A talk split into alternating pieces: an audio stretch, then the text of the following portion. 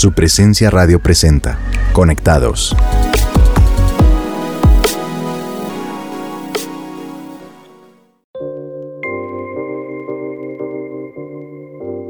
Hola, un gusto saludar a todos nuestros oyentes aquí en Conectados de su presencia radio. Volvemos, primer programa del 2023 y es un gusto poder estar aquí hoy. Me acompaña Olga Regina Fuentes en este programa. Hola Javi, hola a todos nuestros oyentes de su presencia radio. Qué rico poder estar este nuevo año con ustedes, me parece espectacular y sobre todo porque todos crecemos con este programa. Son cosas que nos llenan el corazón, nos llenan espiritualmente. Qué chévere poder estar acá. Agradecemos a todos los que nos acompañan programa tras programa, haciendo de este un espacio tan especial. Y para arrancar el programa de hoy, quiero lanzar una pregunta, Olga, fuerte, que confronta, que puede doler. ¿Sabes cuántas horas pasas mirando tu celular al día? Sí, y me da pena. Pero entonces tengo algo y es que ya, por ejemplo, esta semana el celular ayer me avisó que pasé un 7% menos de tiempo metida en mi celular. Pero sí, sé cuánto paso y no, o sea, y me digo, uy, no. Y a veces eh, me justifico diciendo, no, pero son cosas de trabajo, mi, eh, mensajes de WhatsApp, viendo el correo. Pero no, seamos sinceros, no es tanto así. Bueno, yo tendría que decir que también paso un buen, un buen tiempo en el celular, pero bueno, les cuento que hoy amanecí orando a Dios por un milagro, algo que necesito que Él haga en mi vida y desde luego también pensé que nuestros oyentes deben tener peticiones para Dios. ¿Tú qué crees? Uy, claro que sí. Yo también estoy orando por un milagro y mi pregunta para nuestros oyentes es, ¿quieren ver lo imposible? Uy, sí. ¿Quieren que Dios haga milagros imposibles en su vida? Yo creo, Javi, que todos queremos recibir milagros. O sea, sí. Pero me surge otro interrogante. ¿Por qué creen que a veces no recibimos milagros si oramos continuamente por ellos? Muy buena pregunta. Y mientras pensamos en esto, los dejamos con la canción Maestro de Milagros de su presencia.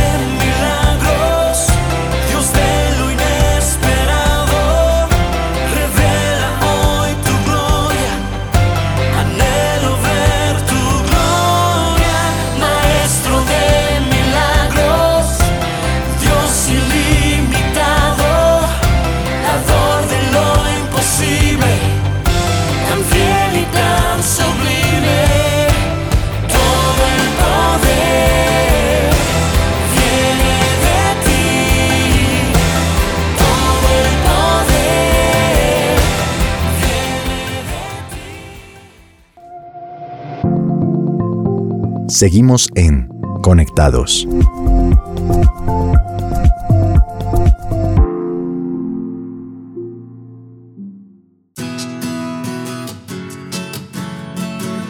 Y continuamos, estamos ya de regreso aquí en Conectados de su presencia radio.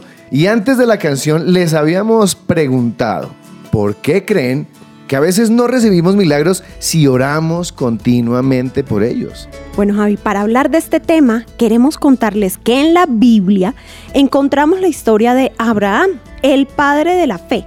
Dios hizo un milagro en su vida. Su esposa Sara dio a su hijo Isaac a los 90 años. ¿Lo pueden creer? O sea, esta mm. es una de esas historias increíbles que activan nuestra fe y que nos ponen a pensar.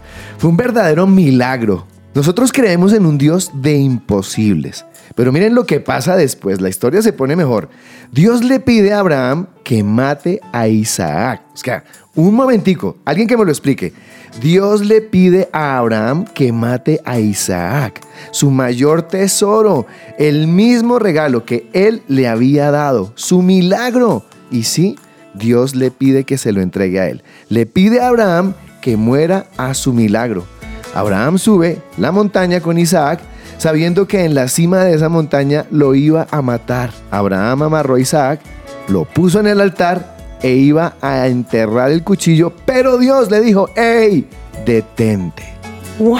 No, qué momento, no, no me imagino lo que sentía Abraham, pero Dios sabe cómo se siente perder a un hijo, porque en ese mismo monte donde Abraham iba a matar a Isaac, fue donde Dios presenció la muerte de Jesús.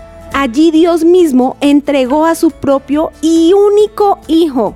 En ese monte Jesús, el Cordero Perfecto, sin mancha, tomó nuestro lugar.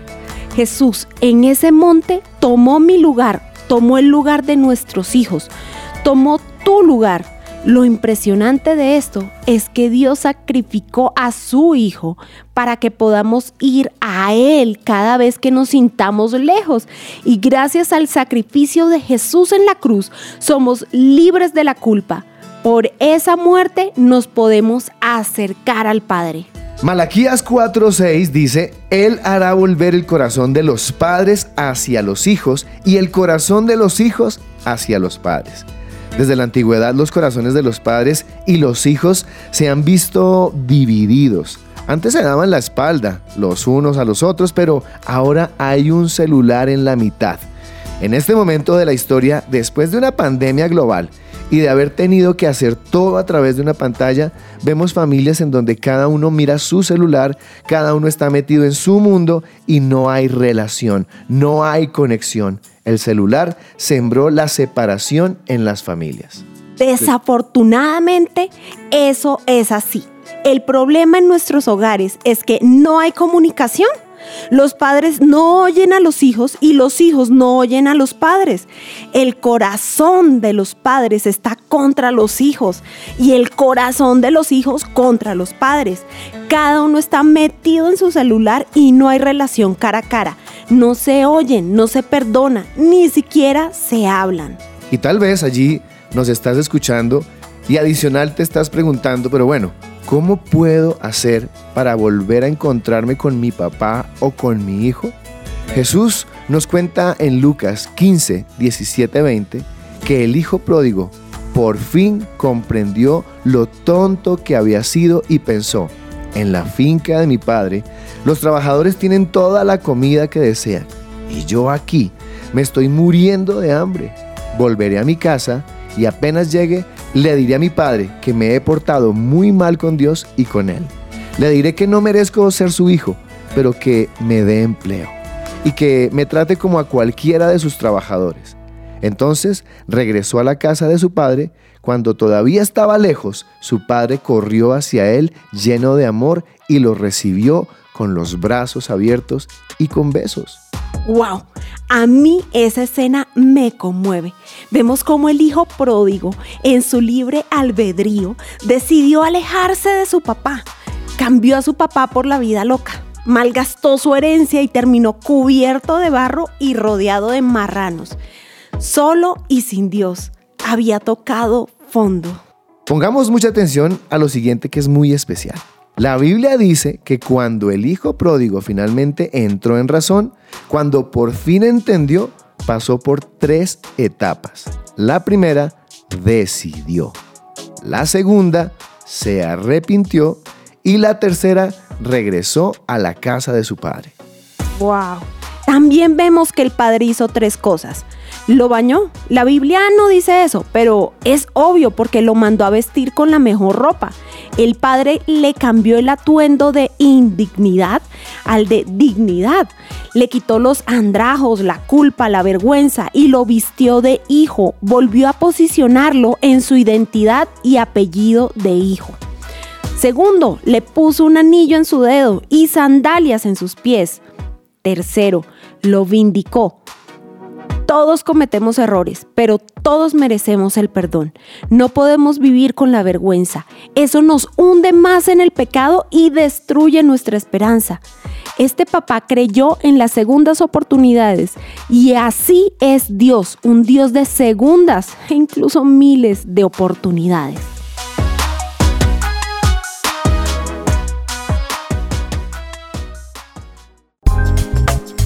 Aprende y emprende con Ricardo Gaviria.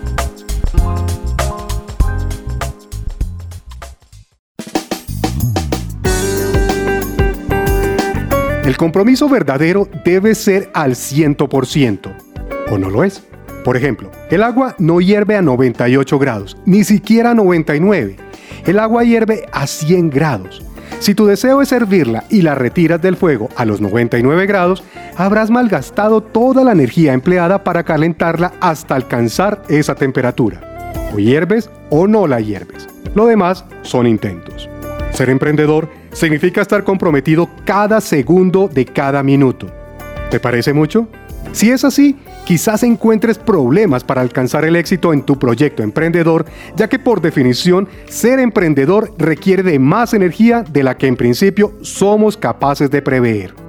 Esta falta de compromiso al 100% es la que explica los resultados que obtienen algunos proyectos emprendedores. Ser emprendedor implica estar comprometido al 100% en tiempo y situaciones. Sé honesto contigo mismo y valora. ¿Cuál es tu nivel de compromiso de 0 a 100?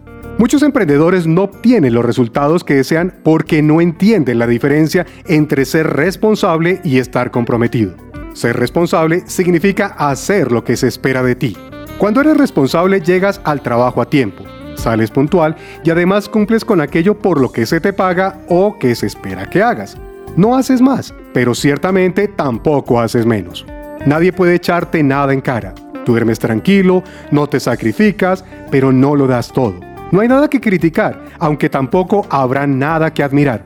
Ser responsable significa ser promedio y hacer bien las cosas. Por otra parte, estar comprometido significa entregar valor por el triple de lo que te pagan o de lo que se espera de ti. Significa que harás también tu trabajo que tu jefe o tu cliente quizás sospechen de ti ante el valor que le estás entregando.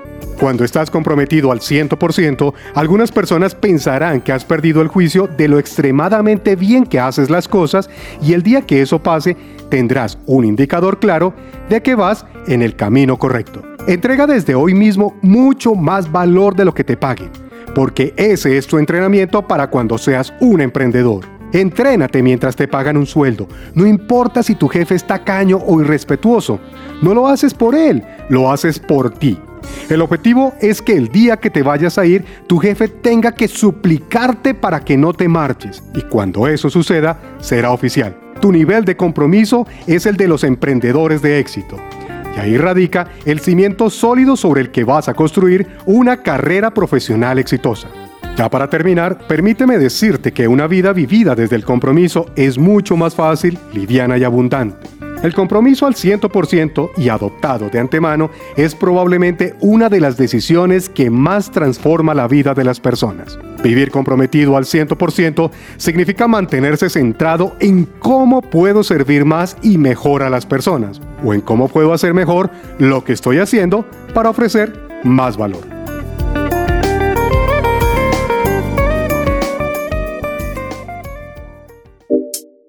Estás oyendo Conectados de su presencia radio.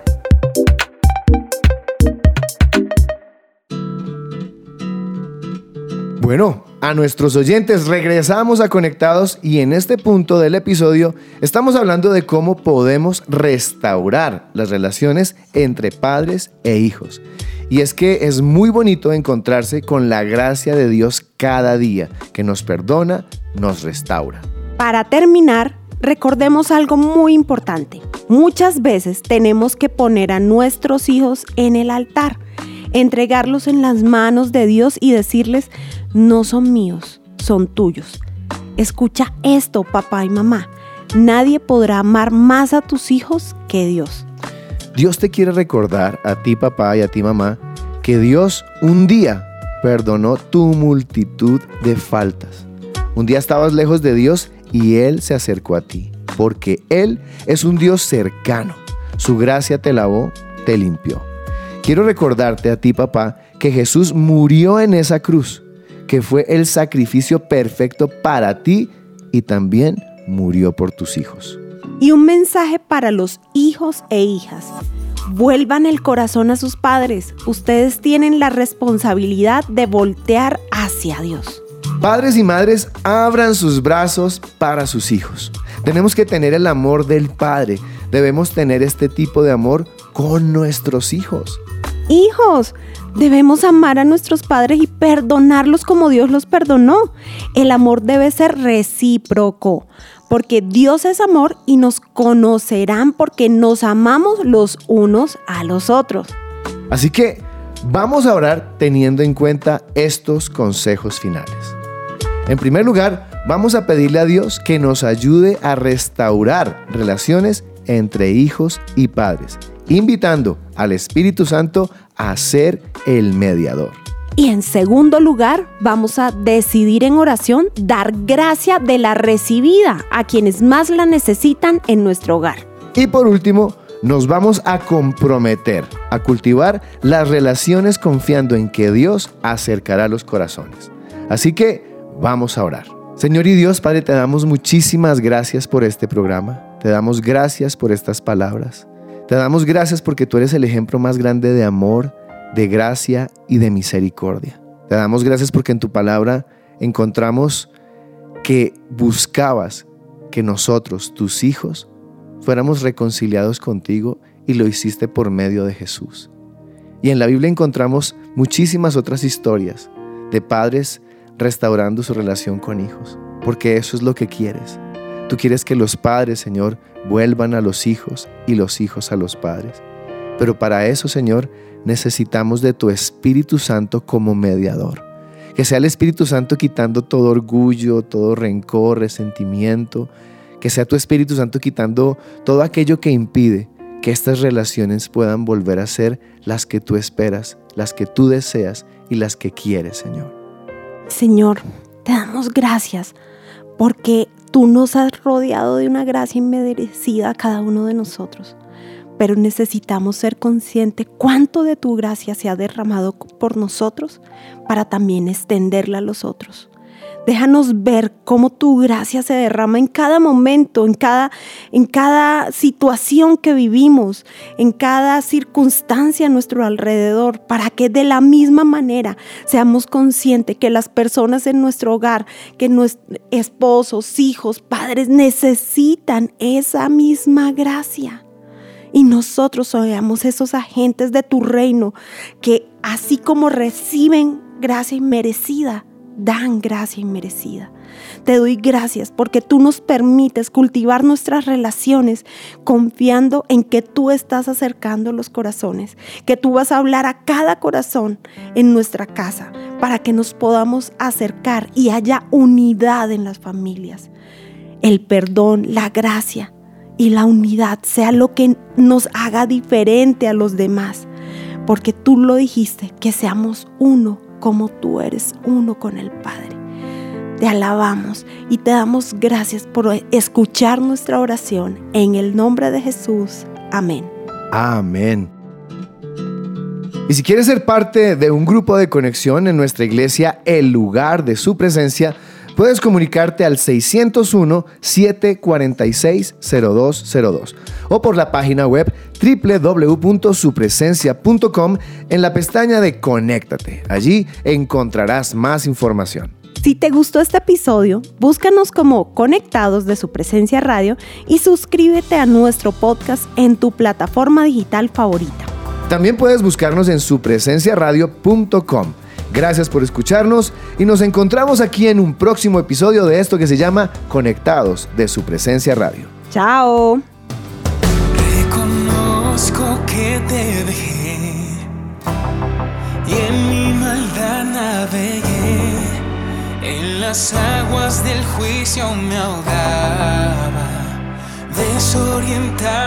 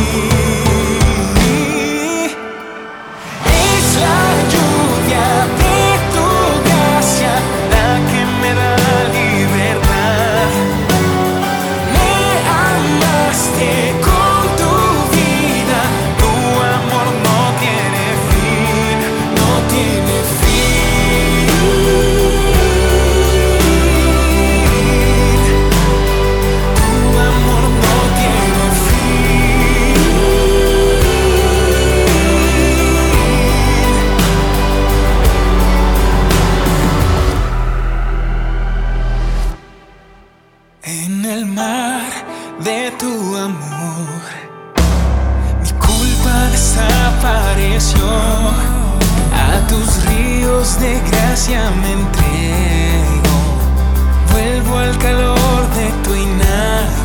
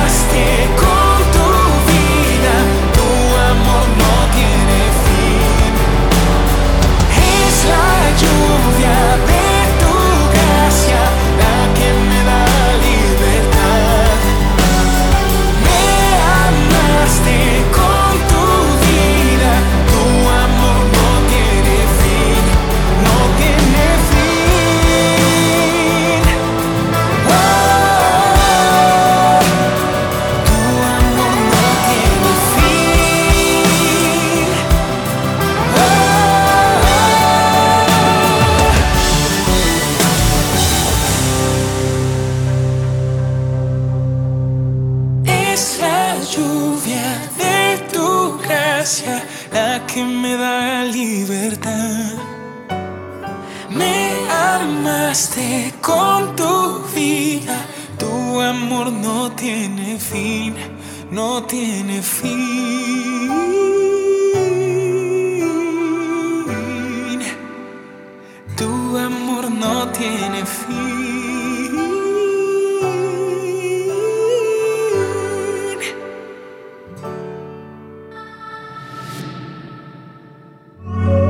Conectados por su presencia radio.